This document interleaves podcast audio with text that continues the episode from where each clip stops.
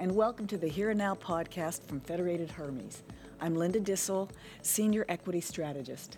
Today, I'm joined by our two returning guests for the podcast Phil Orlando, Chief Equity Strategist, and RJ Gallo, Head of our Municipal Bond Department group and Head of the Duration Committee. We're going to dive in to discuss what they're expecting and what they're watching for the new year. Thank you both for joining the conversation today. Thanks for having us back. There's lots to talk about uh, after a fascinating year. I have, I just have the idea 2024 is going to be even more interesting. It, uh, and we'll start with you, Phil. It was a, it was a strong finish to the year, 2023. How has GDP growth surprised this year? And then how have we adjusted next year's growth outlook uh, on the heels of this? Well, you, are right. Third quarter GDP in the U.S. was was a lot stronger than uh, expected. It was actually revised up uh, to 5.2 percent uh, not too long ago. But when we when we got into the weeds and looked at some of the reasons for that, the, quarter wasn't as strong as we thought. That that personal consumption, which accounts for about 70 percent of GDP, actually was revised down from 4 percent to 3.6 percent.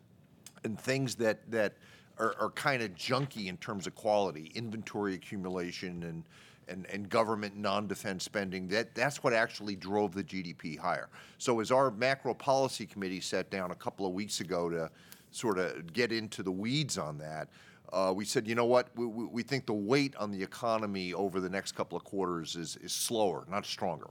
Uh, and so uh, at Federated, we're forecasting uh, roughly a 1.5% GDP in the fourth quarter. And then we've got essentially a 1% run rate in the first three quarters of next year. So our best guess is that that 5.2% number in the third quarter was, was abnormally strong. It was a head fake. And we think the, the, the, the trend is, is much slower over the next year or so a nice deceleration then into the first half of the year and maybe pick up at the back half of the year. But, but RJ, all those calls for recession this year, and it seemed very much consensus, given so many of the historical indicators mm-hmm. that were flashing red all year long. What did consensus miss, and what happened in November? It's very clear that, that the market signals from the inverted curve and the leading economic indicators uh, have been flagging a very high probability of recession uh, most economists, most in the market had agreed that that recession was coming. Previously, we felt uh, at Federated Hermes on the macro committee that a recession was more likely than not. Um, the markets, I think, were rationally adjusting to the fact that we've witnessed the most drastic Fed tightening in four decades. Uh, it seemed more likely than not that uh, that would take prisoners in the sense that it would cause a recession. Yeah. I think what foiled it uh, came from two different fronts. Uh, first, with respect to households and personal spending, household spending, personal consumption expenditures. Uh, there was a big hangover of a lot of excess savings from the COVID relief bills. Uh, households had not worked through that yet.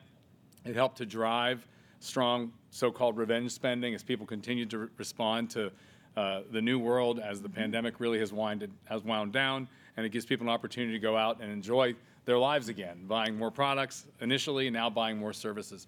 So that uh, led to a, a, very strong consumer expenditures across the economy. So that's one factor that has foiled the recession calls. And the second, I think, is, is government spending. Um, under uh, Biden and the current composition of Congress uh, and the prior composition of Congress, we put in place a variety of acts, the stimulus bills in the form of the bipartisan infrastructure bill, as well as the Inflation Reduction Act, which motivates a lot of green spending on the part of a lot of heavy industries. Mm-hmm. Uh, those two created further tailwinds for the economy.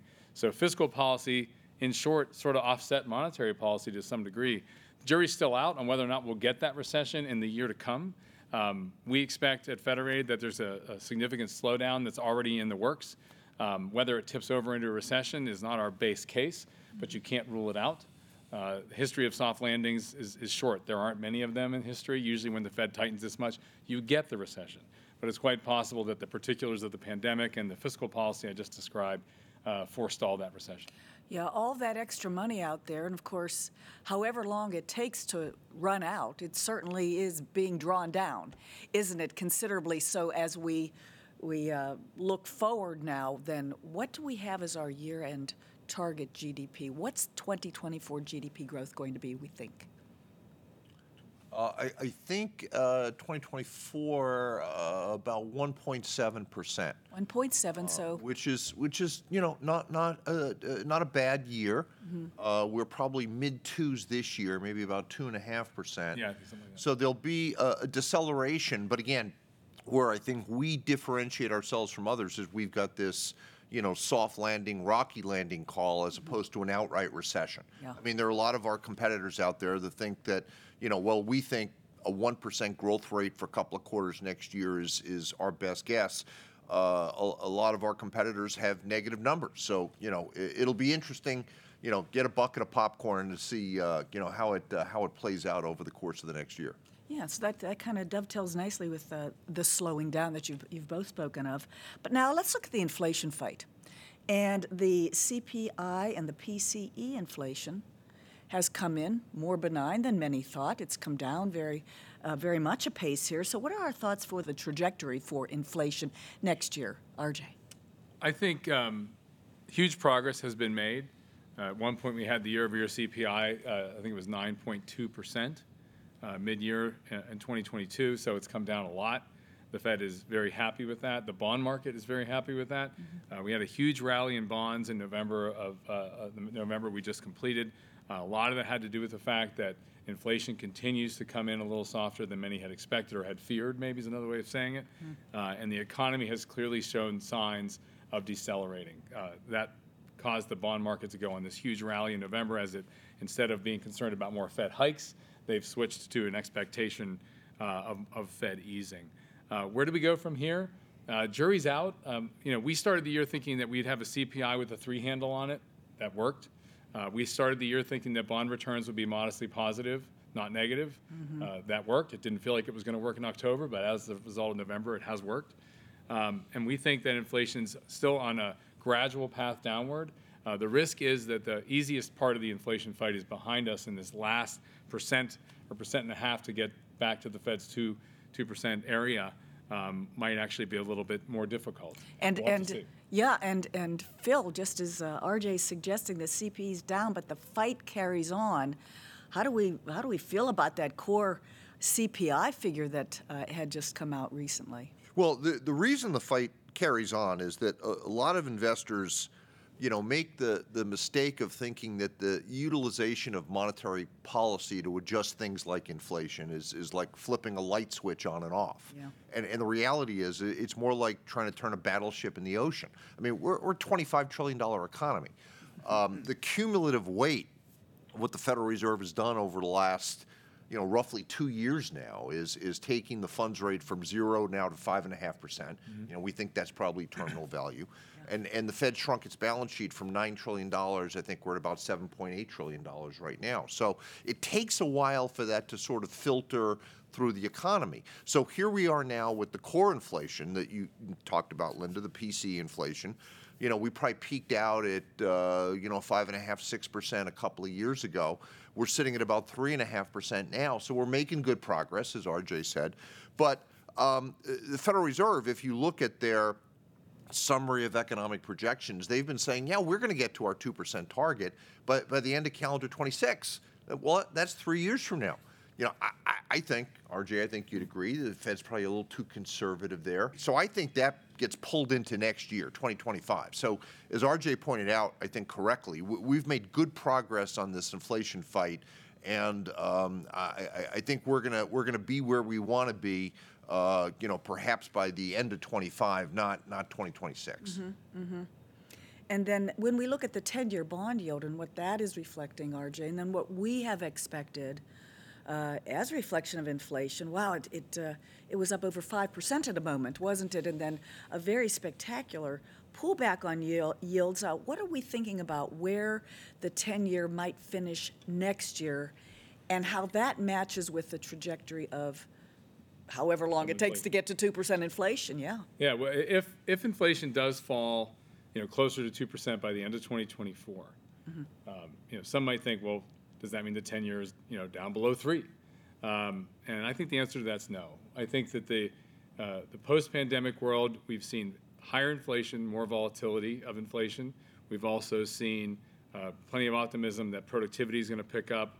uh, due to technological progress, specifically AI. Uh, and we also have huge demands for capital, uh, large structural budget deficits that have not been addressed in the United States, as well as big demands for capital uh, relating to the green transition away from fossil fuels. All those factors suggest yields should be higher going forward than they were, say, three to five years ago. So the 10-year Treasury uh, can probably finish the year somewhere around, you know, 375, maybe 350 to 4, something in that range uh, in 2024. Even if inflation is down at 2%, that means that real rates are higher. Uh, greater demands to capital, larger budget deficits, Yeah. faster growth due to productivity, all should lead to higher real rates going forward than we have experienced in the last decade. So that, that's a change, uh, admittedly. Yeah. But uh, for those reasons, I think that that's a reasonable expectation. It's rel- relatively bond friendly. You don't need a huge rally when you, when bond yields, when the 10-year Treasury yields 420, you can get 420 with no price change. You got a 4.2% total return. Yeah. It's not so bad. Yeah. Now that incomes were restored to the fixed income asset class, you don't just have to bet on price changes to generate your return. So even if we just go to 375, that's still a pretty good return on a government security Yeah. with relatively low credit risk. Yeah, and uh, and sticking with you, RJ, now I'm stuck on something that uh, Phil said about the Fed suggesting we, we want our 2% target and we will get it, and we won't get it until 2026.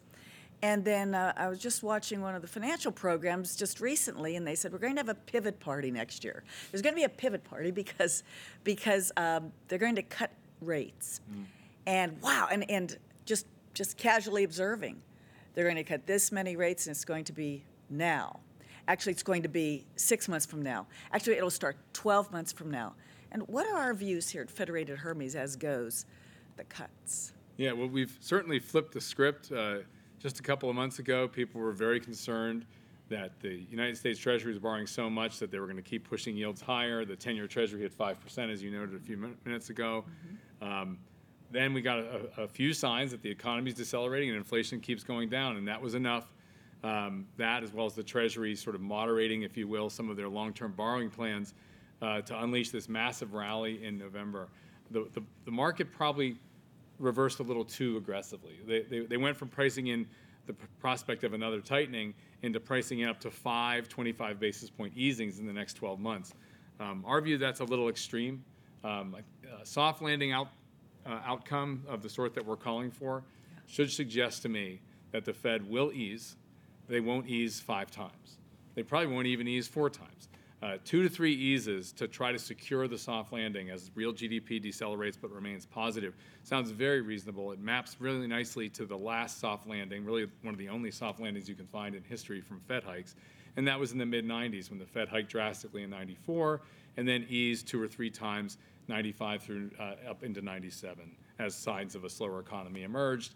And they, it worked. They actually secured the soft landing. So I say two to three eases next year. That's less than what the, the market has priced in um, when we look for 2024. There's an important and potentially interesting complication here in that next year, 2024, is also a presidential election year.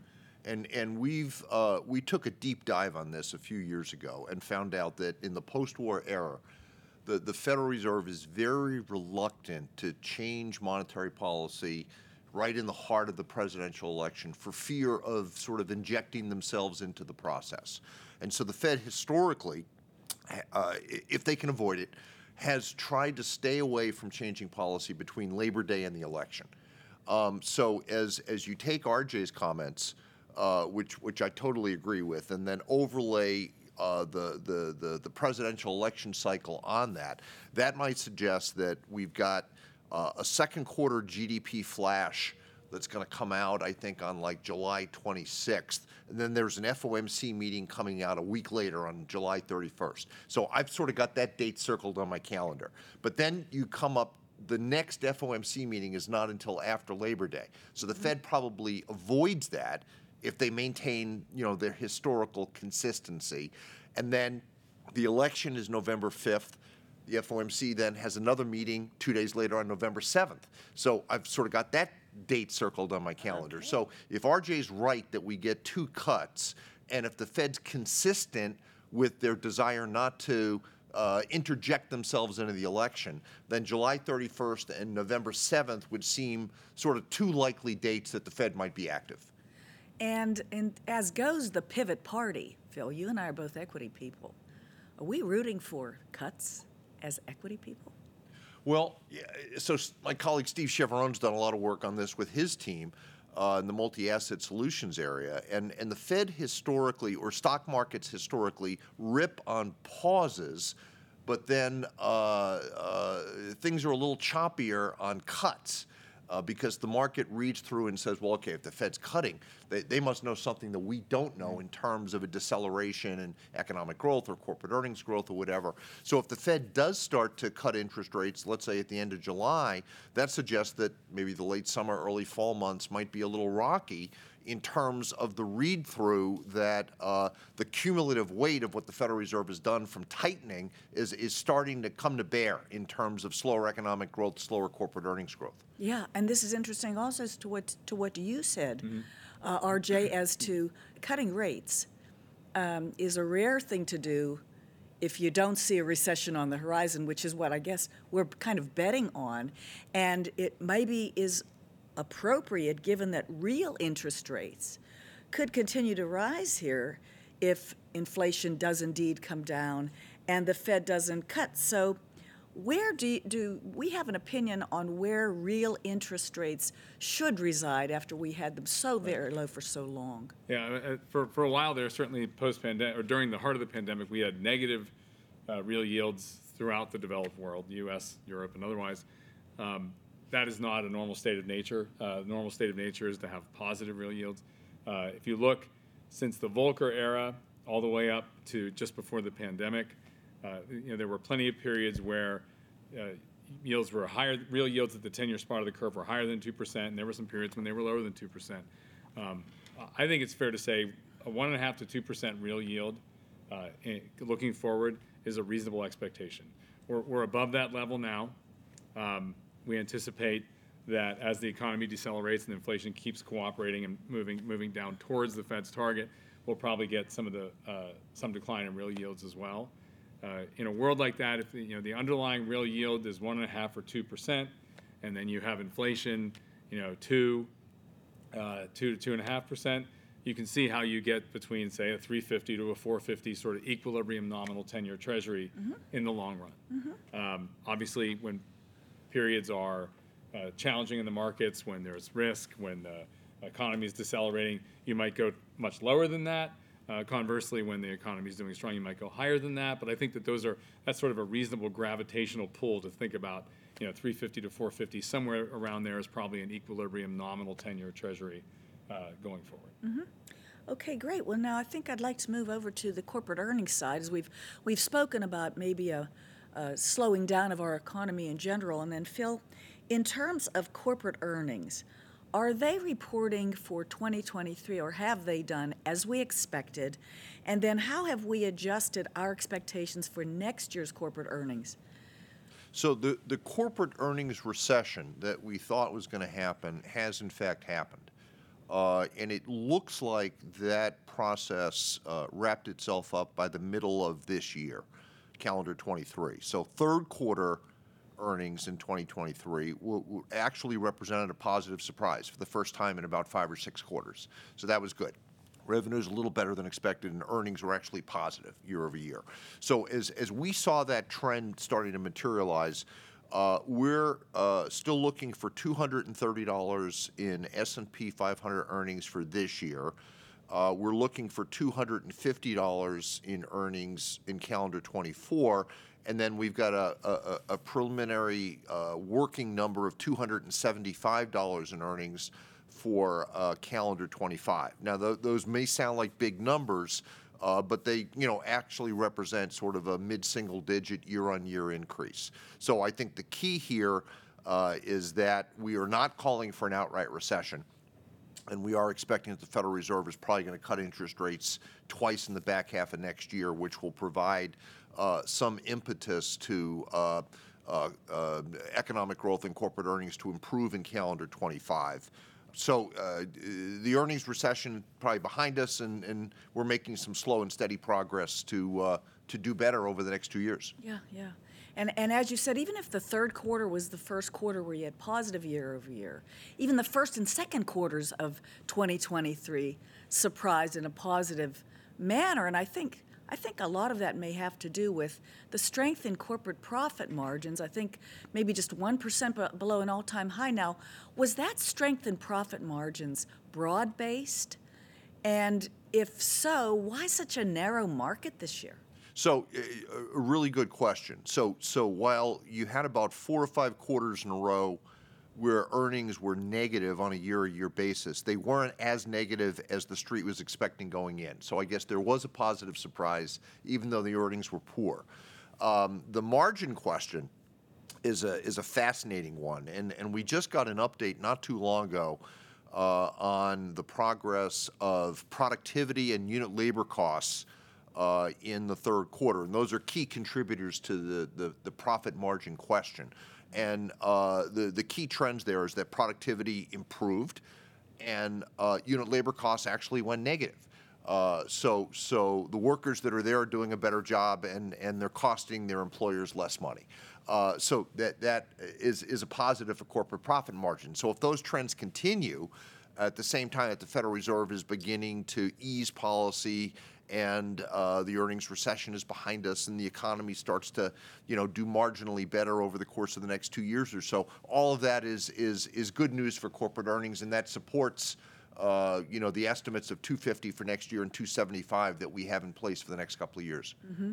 So that was fairly broad based in your view? Oh, in terms of, of yeah, uh, a great question. So uh, technology probably uh, enjoyed uh, the, the greatest improvement in margins, and that I, I think dovetails beautifully with the uh, the the performance of the Magnificent Seven that we saw, you know, which drove uh, uh, equity returns as meaningfully as they did in the first seven months of this year. Mm-hmm. Uh, you know, those you know seven stocks roughly doubled in the first half of the year, uh, and and the rest of the S and P 500, the other you know, 493 companies were up, you know, 6% or something like that. So there was a significant divergence in performance. And I think to a significant degree, aside from the AI FOMO argument, uh, is that these companies uh, were enjoying uh, much more robust corporate profit margins and the expectation for, for growth uh, because of the AI phenomenon, regardless of uh, what was going on in the broader economy, uh, led investors to, to get extraordinarily enthusiastic about this very narrow band of companies. Uh, boy, that's for sure. So, in order in order for us to get the earnings expectation that we have for next year, then Phil, what are the keys that we're looking for to happen uh, well, for this to occur? You know, certainly you, you touched upon the profit margins, um, which uh, we think are have probably bottomed and are working higher. Uh, we've talked about uh, the need uh, for the Federal Reserve to to execute this pivot uh, which you think is, is likely in the second half of the year, although at a much more modest pace than uh, a number of our competitors. RJ talked about the consensus view being, you know, four, five, six cuts over the next year or so. We, we just, you know, we just don't think that's going to happen. Mm-hmm. Uh, we think a couple of cuts in the back half of the year is, is more reasonable. Uh, and then, you know, our international partners, you know, Europe, Asia, uh, which are probably ahead of us by a year or so from an economic standpoint, they're probably already in recession now, and and over the course of the next year or so will be coming out. So so that will allow us. Uh, I think to do a better job of, of trading imports and exports with those countries and, and potentially will lift uh, our uh, economic activity. So for all those reasons, as you sort of put them together, those are the sort of the key things that we're looking at, and we think we're on track to see, you know, all if not most of them. Yeah, I think that's that could be an important point. Mm. Is that for the rest of the world, they're not doing as well as what we've been doing this year, and really kind of migrating s- slower and slower towards a recession. Right. That could really uh, be required next year, wouldn't you think, to get to get our economy, keep our economy going? Yeah, I think that um, it's a bit of an outlet from the, the, the inflation fighting has been global. Uh, central banks in many economies uh, have tightened extraordinarily and are now pivoting in, in the path of easing. Right now, there's more eases priced in for the ECB, for example, than the, than the Fed because the Eurozone uh, is just struggling economically, uh, you know, more than we are here at home. Yeah. I think ultimately uh, a slowdown in China, which is very much underway, uh, the, a, a slower growth path in, in Europe, uh, and even eventually Japan, you know, it actually could be consistent with the idea of further disinflation in the U.S. and some precautionary eases here in the U.S. and a soft landing outcome.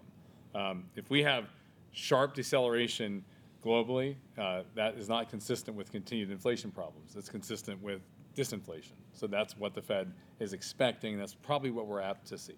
Yeah, yeah. Fingers crossed that way.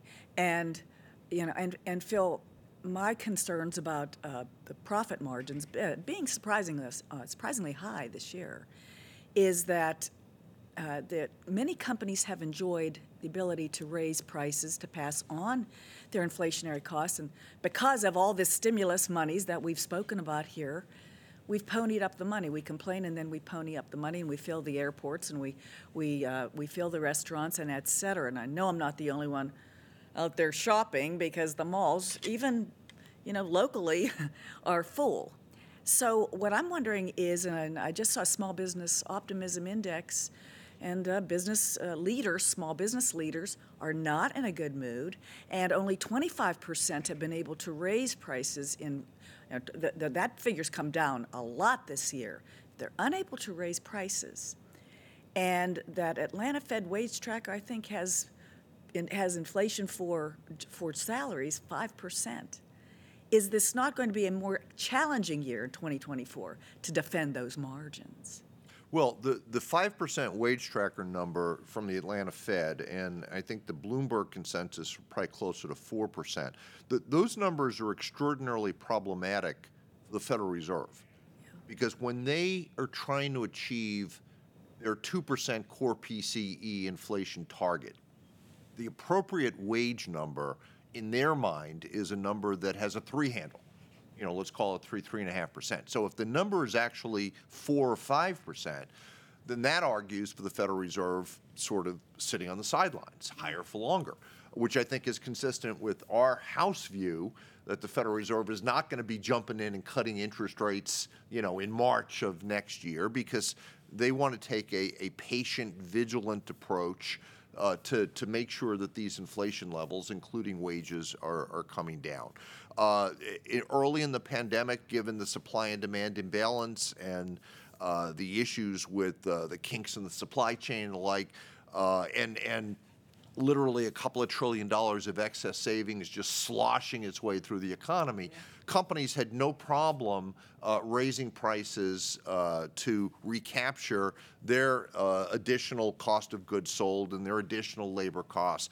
Uh, it's a little more like hand to hand combat right now. But uh, the administration, uh, President Biden, not too long ago, uh, uh, admonished companies to stop price gouging. Yep. Now, I, I, don't think there's any price gouging going on. Companies are doing what they feel they need to do in order to maintain their profit margins and reflect the fact that that uh, labor costs and commodity costs and the like are a lot higher today than they were a couple of years ago. So it, it's it's it's sort of a confusing landscape right now in terms of how this thing is going to shake out. We think the the the trend, the deceleration, longer term is going down, uh, but you know, timing and destination are you know uh, uncertain points that uh, we've just got to try to figure it out over time.